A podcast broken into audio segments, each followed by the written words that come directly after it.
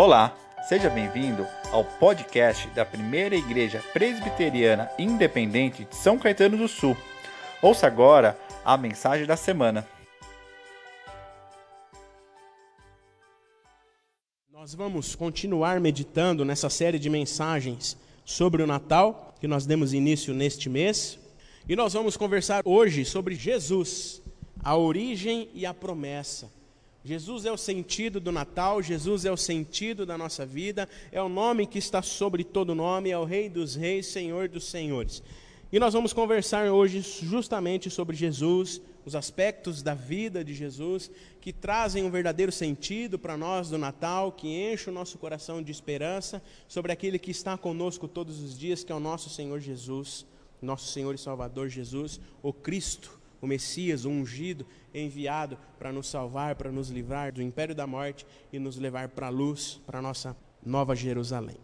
No Natal, nesse período natalino, vamos dizer assim, que se inicia em dezembro, vai chegando ali para o dia 20, esse período do Natal, muitas vezes nós somos invadidos pelas lembranças. Não sei vocês que estão aqui, vocês que nos acompanham em casa, chega nesse período do Natal, a gente é invadido pela lembrança, não é?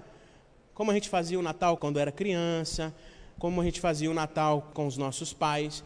Eu, apesar de vagas lembranças, muitas vezes no Natal eu lembro como eu fazia o Natal, das reuniões em família que hoje estão diminuindo, né? A gente se lembra um pouco das coisas que fazíamos e que talvez hoje nós já não fazemos mais. E até mesmo os encontros familiares, né, que a gente fazia, hoje estão cada vez mais diminuindo. E neste Natal, neste ano, será tudo muito diferente para nós. O cansaço, o esgotamento desse tempo e a privação e talvez até o medo que tem ressurgido aí com essa tal segunda onda, tem nos levado a repensar as nossas ceias e os nossos encontros familiares. E o nosso cansaço, o nosso esgotamento, que não só foi potencializado nesse ano, mas se nós olharmos para os outros anos, parentes e familiares que moram longe, e muitas vezes devido ao cansaço, ao esgotamento da nossa vida, nós já não nos reunimos como nos reunimos antigamente, quando eu era criança e eu ficava junto com os meus primos e a casa da minha avó cheia, ou a gente se reunia na casa de alguém e aquela casa bufando de gente. Hoje já não é tão assim. Mas nós podemos, ou melhor, nós não podemos deixar que esse Natal, do cansaço, do esgotamento, da privação, talvez que hoje nós estamos sendo obrigados a estar, entre aspas, mas nós não podemos deixar que esse Natal do esfriamento, da comunhão, do amor entre os familiares, entre as pessoas, não seja celebrado, por exemplo, pela maior e mais valiosa lembrança que nós temos. Porque a palavra de Deus nos ensina no livro do profeta Isaías que um menino nos nasceu e um filho se nos deu. E essa é a lembrança que nós não devemos deixar morrer nos nossos corações e que devemos deixar e mantê-la viva nas nossas vidas enquanto estivermos aqui. Um nascimento anunciado desde muito tempo antes do anjo aparecer a Maria. Um nascimento, uma lembrança que vem de anos. Profetas mencionavam detalhes da vinda do Messias. Como vimos semana passada, hoje muitas vezes nós nos entregamos à correria do dia a dia e não celebramos mais o Natal, talvez pelo cansaço, pelo esgotamento ou por acharmos que não podemos celebrar o Natal, como conversamos semana passada. Se você não assistiu o culto, está lá salvo no nosso Facebook, pode assistir no nosso YouTube também. Já aproveita, se inscreve lá no YouTube da nossa igreja para que você fique atento às nossas programações. E há algo interessante na palavra de Deus que muitas vezes a gente não menciona ou a gente não olha no período do Natal. As genealogias. As genealogias cuidadosamente colocadas na Bíblia, registradas ali por Mateus e por Lucas, lamentavelmente muitas vezes são negligenciadas na leitura bíblica hoje. E essa genealogia registrada na palavra de Deus, são a prova, queridos irmãos e irmãs, a prova que o Messias, Jesus Cristo de Nazaré, foi enviado, estava chegando para salvar e restaurar o mundo perdido e caindo em meio às trevas. Se nós olharmos para a palavra de Deus e olharmos para as genealogias ali registradas, e nós vamos conversar sobre uma delas, nós vemos que o próprio sistema cultico e sacrificial do Antigo Testamento, primeiro do tabernáculo e depois no templo, apontavam para a vinda do Messias e o sacrifício do Cordeiro de Deus, que iria tirar o pecado do mundo, conforme registrado em João capítulo 1, verso 29. E nós iremos falar hoje justamente da genealogia de Jesus, um aspecto tão importante na origem do nosso mestre que muitas vezes nós não observamos. Nós ficamos naquilo que nós já estamos acostumados a falar no Natal. Mas o que é uma genealogia? O que vem a ser essa palavra que às vezes é até difícil de pronunciar? Genealogia. A genealogia é uma ciência que estuda a origem, a evolução e disseminação das várias gerações de uma família, a partir de informações buscadas em documentos, certidões de pais, tios, avós e bisavós. As pessoas conseguem descobrir os seus antepassados e quando e onde eles nasceram. E a partir desse estudo, dessa busca de informações, nós podemos construir o que nós chamamos aí da árvore genealógica de uma família, com nomes, datas e lugares por onde andaram os nossos antepassados, de forma que sejam mantidos vivos na nossa memória e dos seus descendentes que estão por vir ainda. E a árvore genealógica, a genealogia, também pode ser chamada de heredograma, que vem do latim herança, que é a representação gráfica das relações de parentesco entre indivíduos de uma família. No heredograma, cada indivíduo é representado por um símbolo que mostra suas características particulares e a relação de parentesco com os demais. Existem famílias ainda hoje, por exemplo, que têm o seu brasão, que tem a sua árvore genealógica, os seus antepassados. Ainda existem famílias que cultivam essa herança para que os seus descendentes, de geração após geração, continuem mantendo viva a herança e a vida daqueles que já passaram e que fazem parte da família. Eu, particularmente, talvez como a grande maioria de nós, conheço somente até os meus bisavós. Eu não conheço muito os meus antepassados, a história da família. Eu sei que os meus bisavós vieram de Granada, da Espanha, para o Brasil, de barco. E é isso, não sei mais. Eu acho que a grande maioria de nós também, alguns tiveram o privilégio, como eu, de conhecer os seus bisavós, alguns já nasceram, cresceram e nem conheceram os seus bisavós. Não tenho muito conhecimento sobre os meus antepassados, mas há aqueles, como eu disse, que conhecem os seus antepassados e têm uma extensa árvore genealógica. E Jesus Cristo, nosso mestre, tinha sua árvore genealógica, registradas em Mateus e em Lucas. Mateus capítulo 1, do verso 1 até o verso 17, e em Lucas, do capítulo 3, do verso 23 ao 28. E nós iremos nos atentar aqui ao relato de Mateus. Nós não vamos ler os 17 versos, nós vamos ler apenas o verso 16 e 17, mas fica como tarefa aí para você ler depois a genealogia completa de Jesus, para que a gente possa entender a origem do nosso mestre, que dá os créditos necessários para que ele seja o Messias, o Cristo enviado, ao qual aqueles por gerações estavam esperando. Mateus capítulo 1, do verso 16 ao verso 17. Você pode abrir a sua Bíblia comigo, ou acessar a sua Bíblia comigo aí no seu celular. Mateus capítulo 1, verso 16 ao 17. Diz assim a palavra do Senhor. E Jacó gerou José, marido de Maria, do qual nasceu Jesus, que se chama o Cristo. Assim, todas as gerações, desde Abraão até Davi, são 14. Desde Davi até o exílio na Babilônia, 14 gerações. E desde o exílio na Babilônia até Cristo, 14 gerações. O relato do nascimento de Jesus no Evangelho de Mateus começa não com os fatos que nós já estamos acostumados, com a estrela, com os pastores e a manjedoura.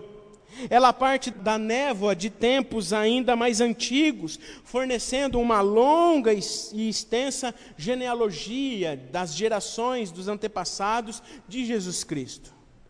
A introdução aqui do Evangelho de Mateus ecoa a linguagem do Gênesis. A palavra traduzida no grego por genealogia significa princípio, origem, nascimento, que também é o título da tradução grega do Gênesis no Antigo Testamento, indicando então que é o livro de princípios, o começo de tudo, uma nova era onde o Messias enviado estava ali realmente como Senhor e Salvador, como humano, como verbo encarnado para restaurar o mundo ao qual ele estava sendo enviado. E a sua genealogia dá a ele créditos da sua humanidade como ungido, enviado por Deus para restaurar o mundo.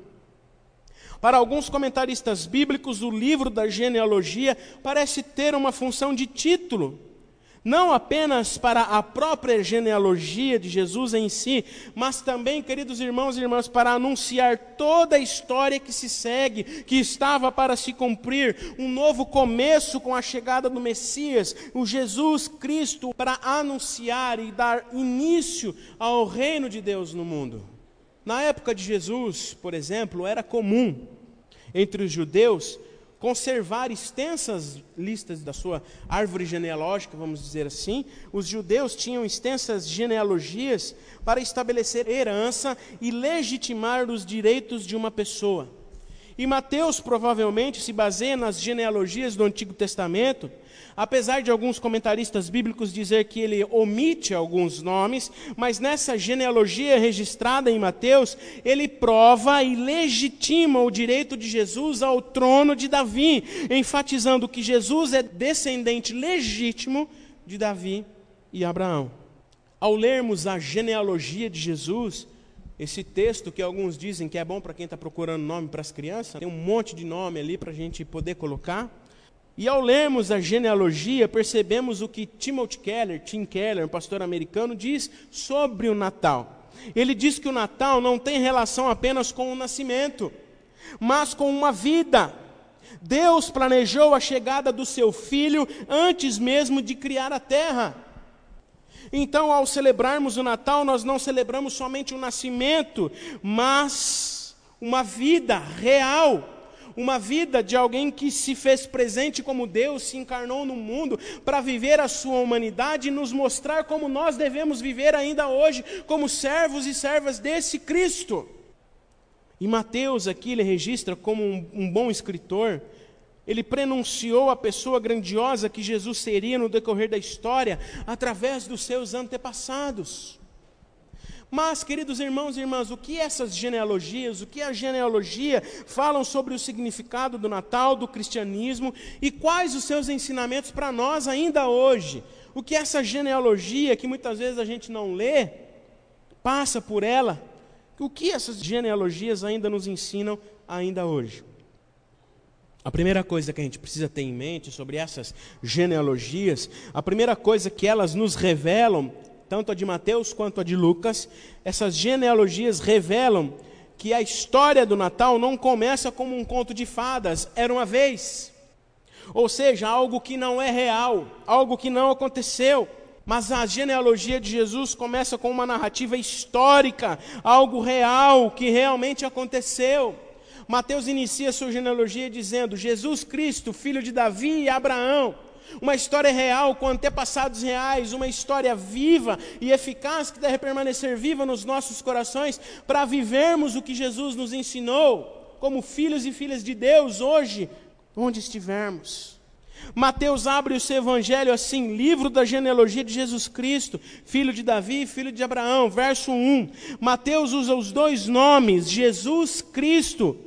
O primeiro nome é Jesus, dado pelo anjo a José, no verso 21, um pouquinho para frente, no capítulo 1, nós vemos esse registro, descrevendo a missão da criança. E o segundo nome era originalmente um adjetivo verbal, que significa ungido, o Messias enviado. Isso significa que ele está fundamentando, Mateus nas suas palavras ali, ao registrar a genealogia de Jesus, ele está fundamentando quem Jesus é e o que ele iria fazer na história. O Cristo ungido, enviado para restaurar a humanidade.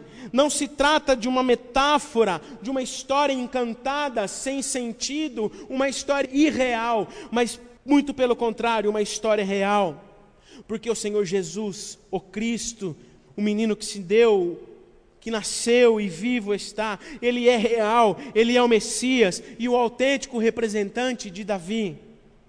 Para os comentaristas bíblicos, por exemplo, os textos de Natal são relatados de que o fato aconteceu na história.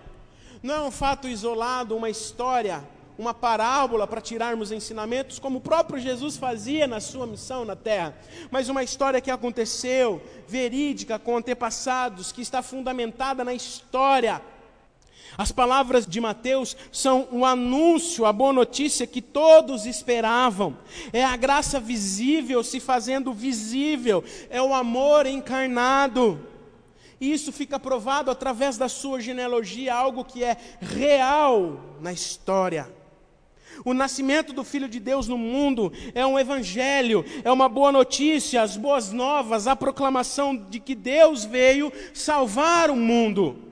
Timothy Keller, mais uma vez citando esse pastor, ele vai dizer que as narrativas do Evangelho estão nos dizendo a mim, dizendo a você, não o que nós devemos fazer, mas o que Deus fez na história, o que Deus fez no mundo, se encarnou, se fez homem, veio cumprir aquilo que Ele mesmo predeterminou na história.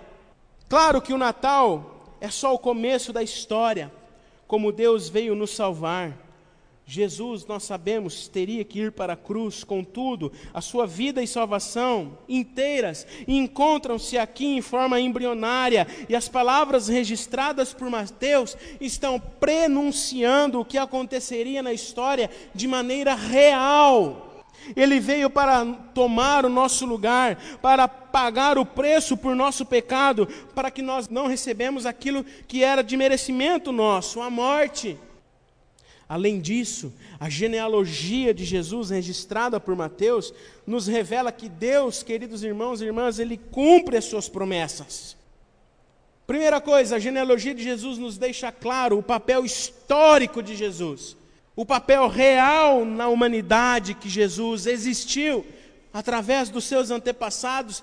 Mateus, nas suas palavras, dá crédito e legitima a humanidade de Jesus. E as palavras de Mateus também registram na sua genealogia que Deus cumpre as suas promessas. As promessas feitas lá nos primeiros antepassados de Jesus, a Abraão. Deus cumpre as suas promessas. Muito tempo se passou até a promessa se tornar realidade, até o Messias chegar. Na verdade, nos anos anteriores ao nascimento de Jesus, nenhum profeta foi enviado ao povo que dirá ao Messias. Parecia que Deus havia talvez se esquecido de sua promessa e que ninguém estaria por vir. Era a impressão que se tinha, mas então ele chegou. E legitimado pelas palavras, pelo histórico genealógico que Mateus registra para nós, ele chegou, o Messias se fez presente, nasceu e está no meio de nós. O Emanuel, o Deus conosco, que está presente dia a dia comigo, com você, com cada um de nós aqui, e que cumpre as suas promessas, não no nosso tempo, não do jeito que queremos. Mateus demonstra que Deus é fiel à sua promessa e cumpre tudo o que faz e promete ao seu povo. Quando Deus prometeu a Abraão um filho, o qual deveria ser a grande bênção do mundo, talvez Abraão esperasse que fosse um filho ali imediato, mas ficou comprovado que se tratava de um descendente que estava 42 gerações depois. A graça de Deus quase nunca opera segundo o nosso cronograma. Dentro de uma programação que consideramos razoável, ela não segue as nossas pautas, as nossas programações. As promessas de Deus não cumprem, não são o nosso tempo, não são do jeito que nós queremos. A palavra de Deus nos diz, o Senhor através do profeta Isaías diz que os meus caminhos não são os seus caminhos, os meus pensamentos não são os seus pensamentos. Em Eclesiastes nós temos lá o tempo, que há tempo determinado para todas as coisas. Natal, portanto, queridos irmãos e irmãs, significa que Deus pode parecer ter esquecido. Contudo, nesse exato momento, Ele está no processo de organizar tudo e certamente cumprirá suas grandes promessas na vida de cada um de nós. Efésios capítulo 3, verso 20, nós lemos: ora, aquele que é poderoso para fazer infinitamente mais do que tudo que pedimos ou pensamos, conforme o seu poder, o seu tempo, a sua vontade, que opera em nós.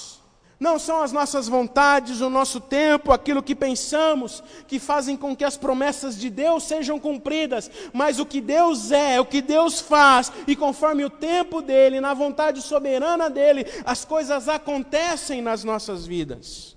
Por isso, meu irmão e minha irmã, não se entregue ao desânimo, ou ao cansaço, ao esgotamento diante de uma dificuldade, das incertezas que todos nós estamos vivendo nesses meses, desde o início do ano, que nós possamos nos colocar diante de Deus, do nosso Senhor Jesus Cristo, e esperar com paciência, como diz o salmista, na certeza de que em tudo, Ele nos fortalecerá, amém?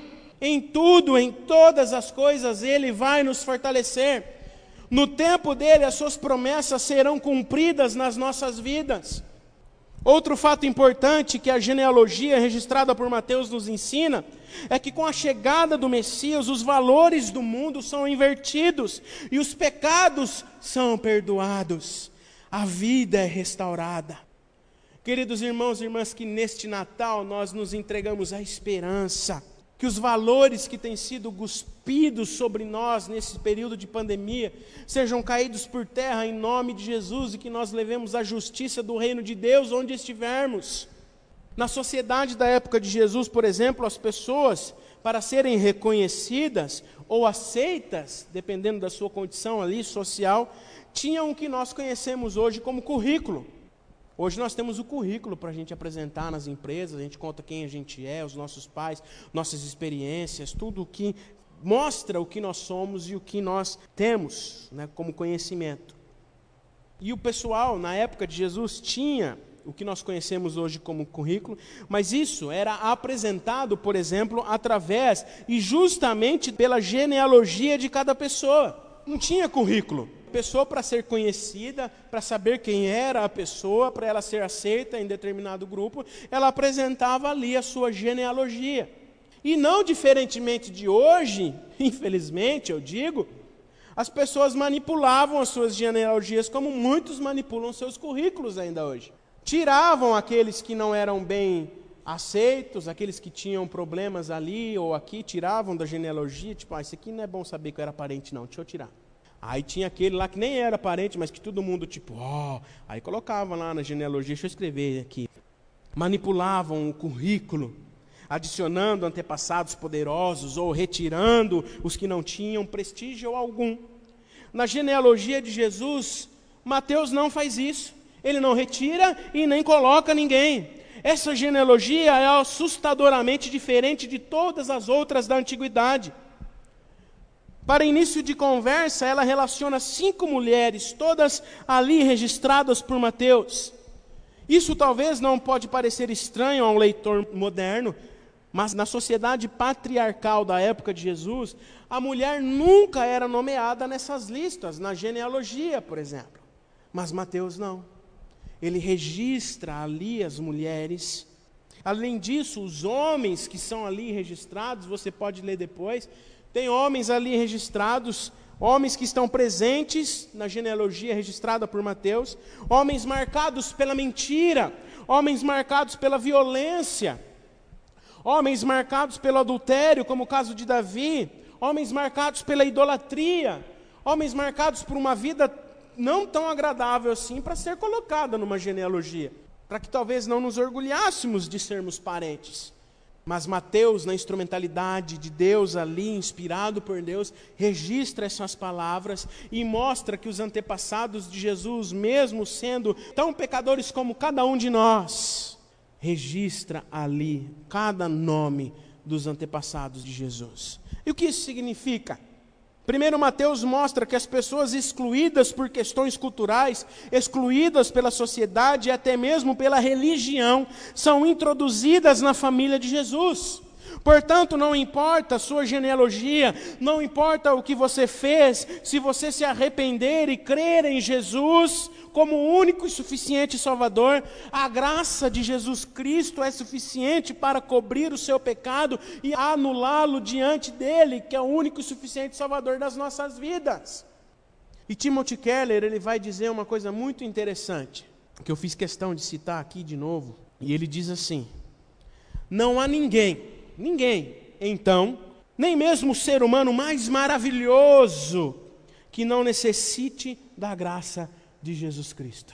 E não há ninguém, nem o pior ser humano, que possa deixar de receber a graça de Jesus Cristo, se houver arrependimento e fé.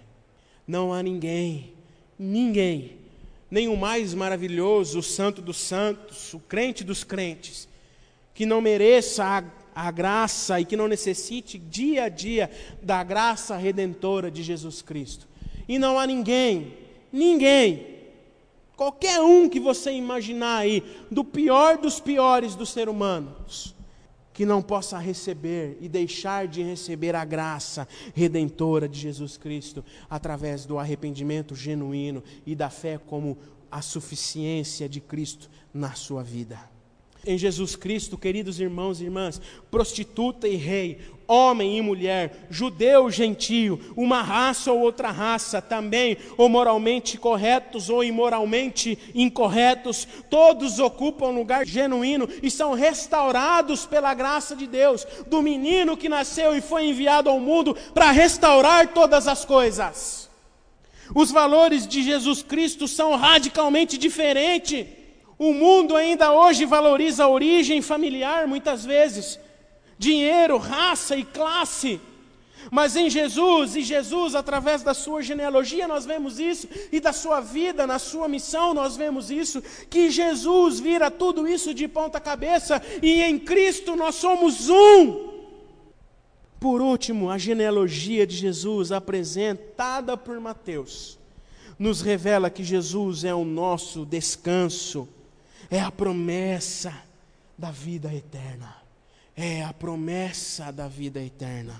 Seu nascimento foi a concretização da realização de um reino que se fez presente no mundo através da figura de Jesus.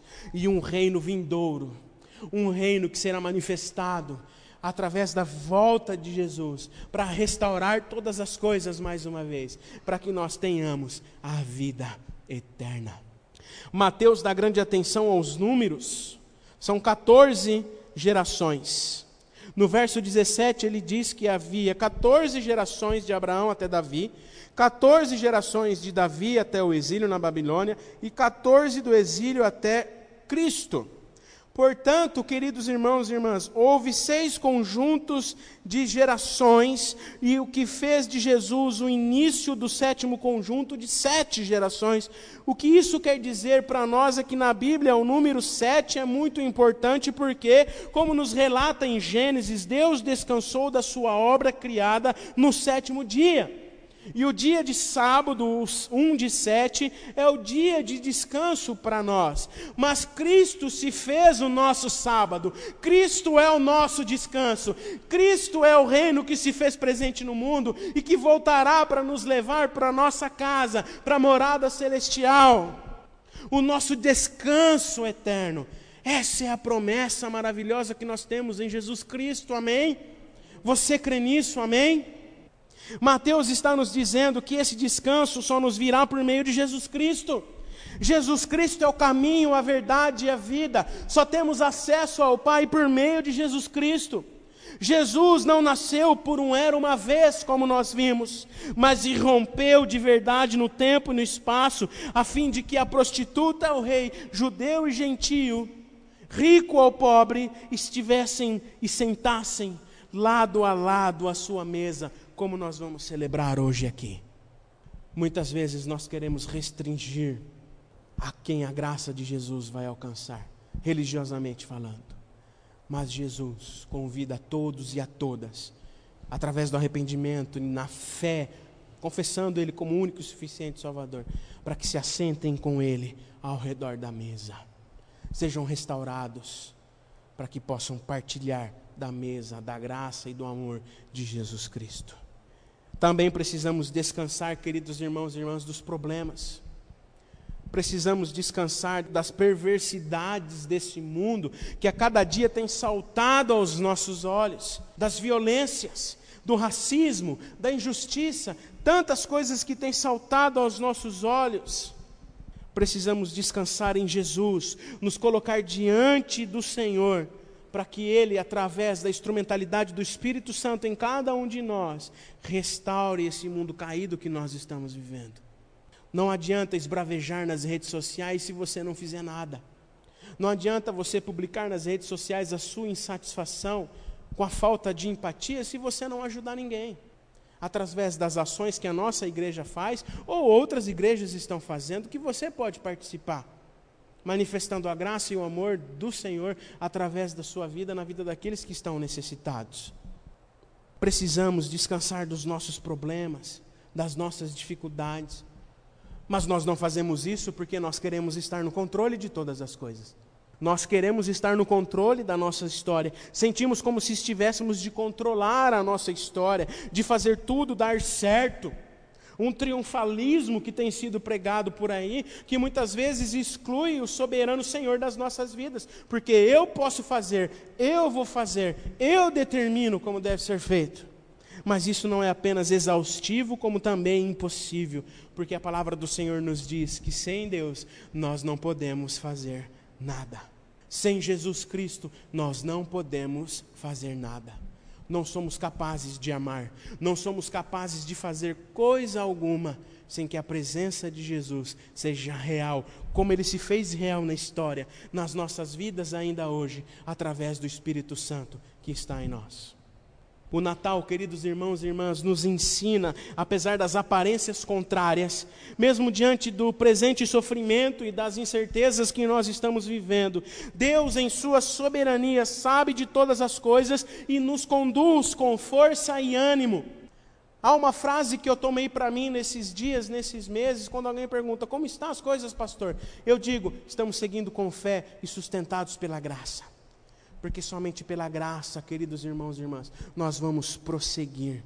E o Natal é a manifestação da graça invisível nas nossas vidas. E por meio de nós, como igreja do Senhor, reunida em casa e aonde estivermos. Temos então uma esperança poderosa no futuro que não se resume em mero otimismo ou determinismo apenas de que tudo isso vai passar. Como a gente diz... Mas nós devemos crer que tudo isso vai passar, porque Jesus Cristo se faz presente na história, se faz presente nas nossas vidas dia a dia, como o Cristo, o Messias ungido para restaurar todas as coisas. É uma certeza de que Ele veio, Ele é real. É uma certeza de que Ele está vivo, se faz presente por meio do Espírito Santo na vida de cada um de nós. É uma certeza e uma promessa que temos de que Ele voltará e no final tudo vai dar certo. Porque Ele é o Cristo, é o Senhor e Salvador das nossas vidas.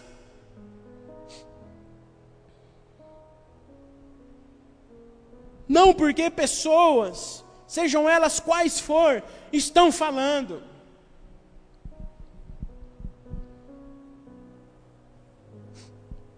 Nós precisamos descansar dos problemas e perversidades deste mundo, queridos irmãos e irmãs.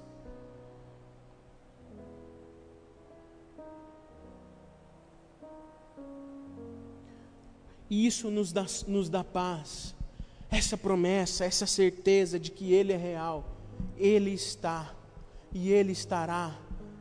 Nos dá paz e força e esperança neste período de final de ano, onde o cansaço e o esgotamento se faz presente, como vimos na última quarta-feira. Se você não assistiu o culto de quarta, assiste depois, vai lá.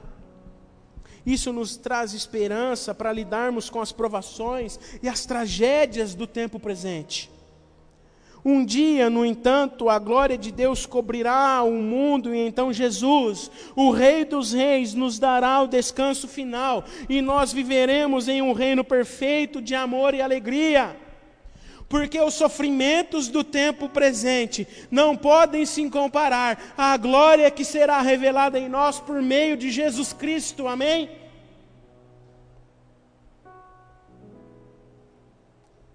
Portanto, concluindo, o Natal não é uma simples história que aconteceu para nos mostrar como devemos levar uma vida melhor.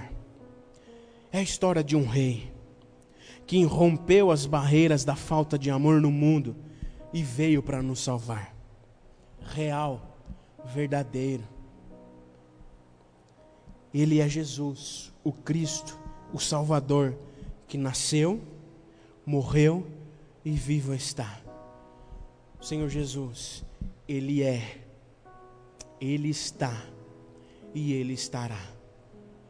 Que essas promessas registradas por Mateus na genealogia, que nos ensina tantas coisas, que as promessas que o Senhor fez para nós, que essa generosidade, esse amor e encantamento, que talvez esteja um pouquinho apagado esse ano devido às dificuldades que nós temos enfrentado, possam reacender na mesma esperança e no sentido de que Jesus Cristo se faz presente no meio de nós. Portanto, meu irmão e minha querida irmã que está acompanhando a gente, cada um de vocês que estão aqui, não importa as nossas dificuldades que nós vamos enfrentar individualmente, em família, como igreja, mas nós temos que crer e manter viva a esperança de que Ele é, Ele está e Ele estará. Amém? Obrigado por ter acompanhado a nossa mensagem. Esperamos que ela tenha sido edificante para a sua vida. Para saber mais sobre nós, acesse os links das nossas redes sociais na descrição. Deus abençoe.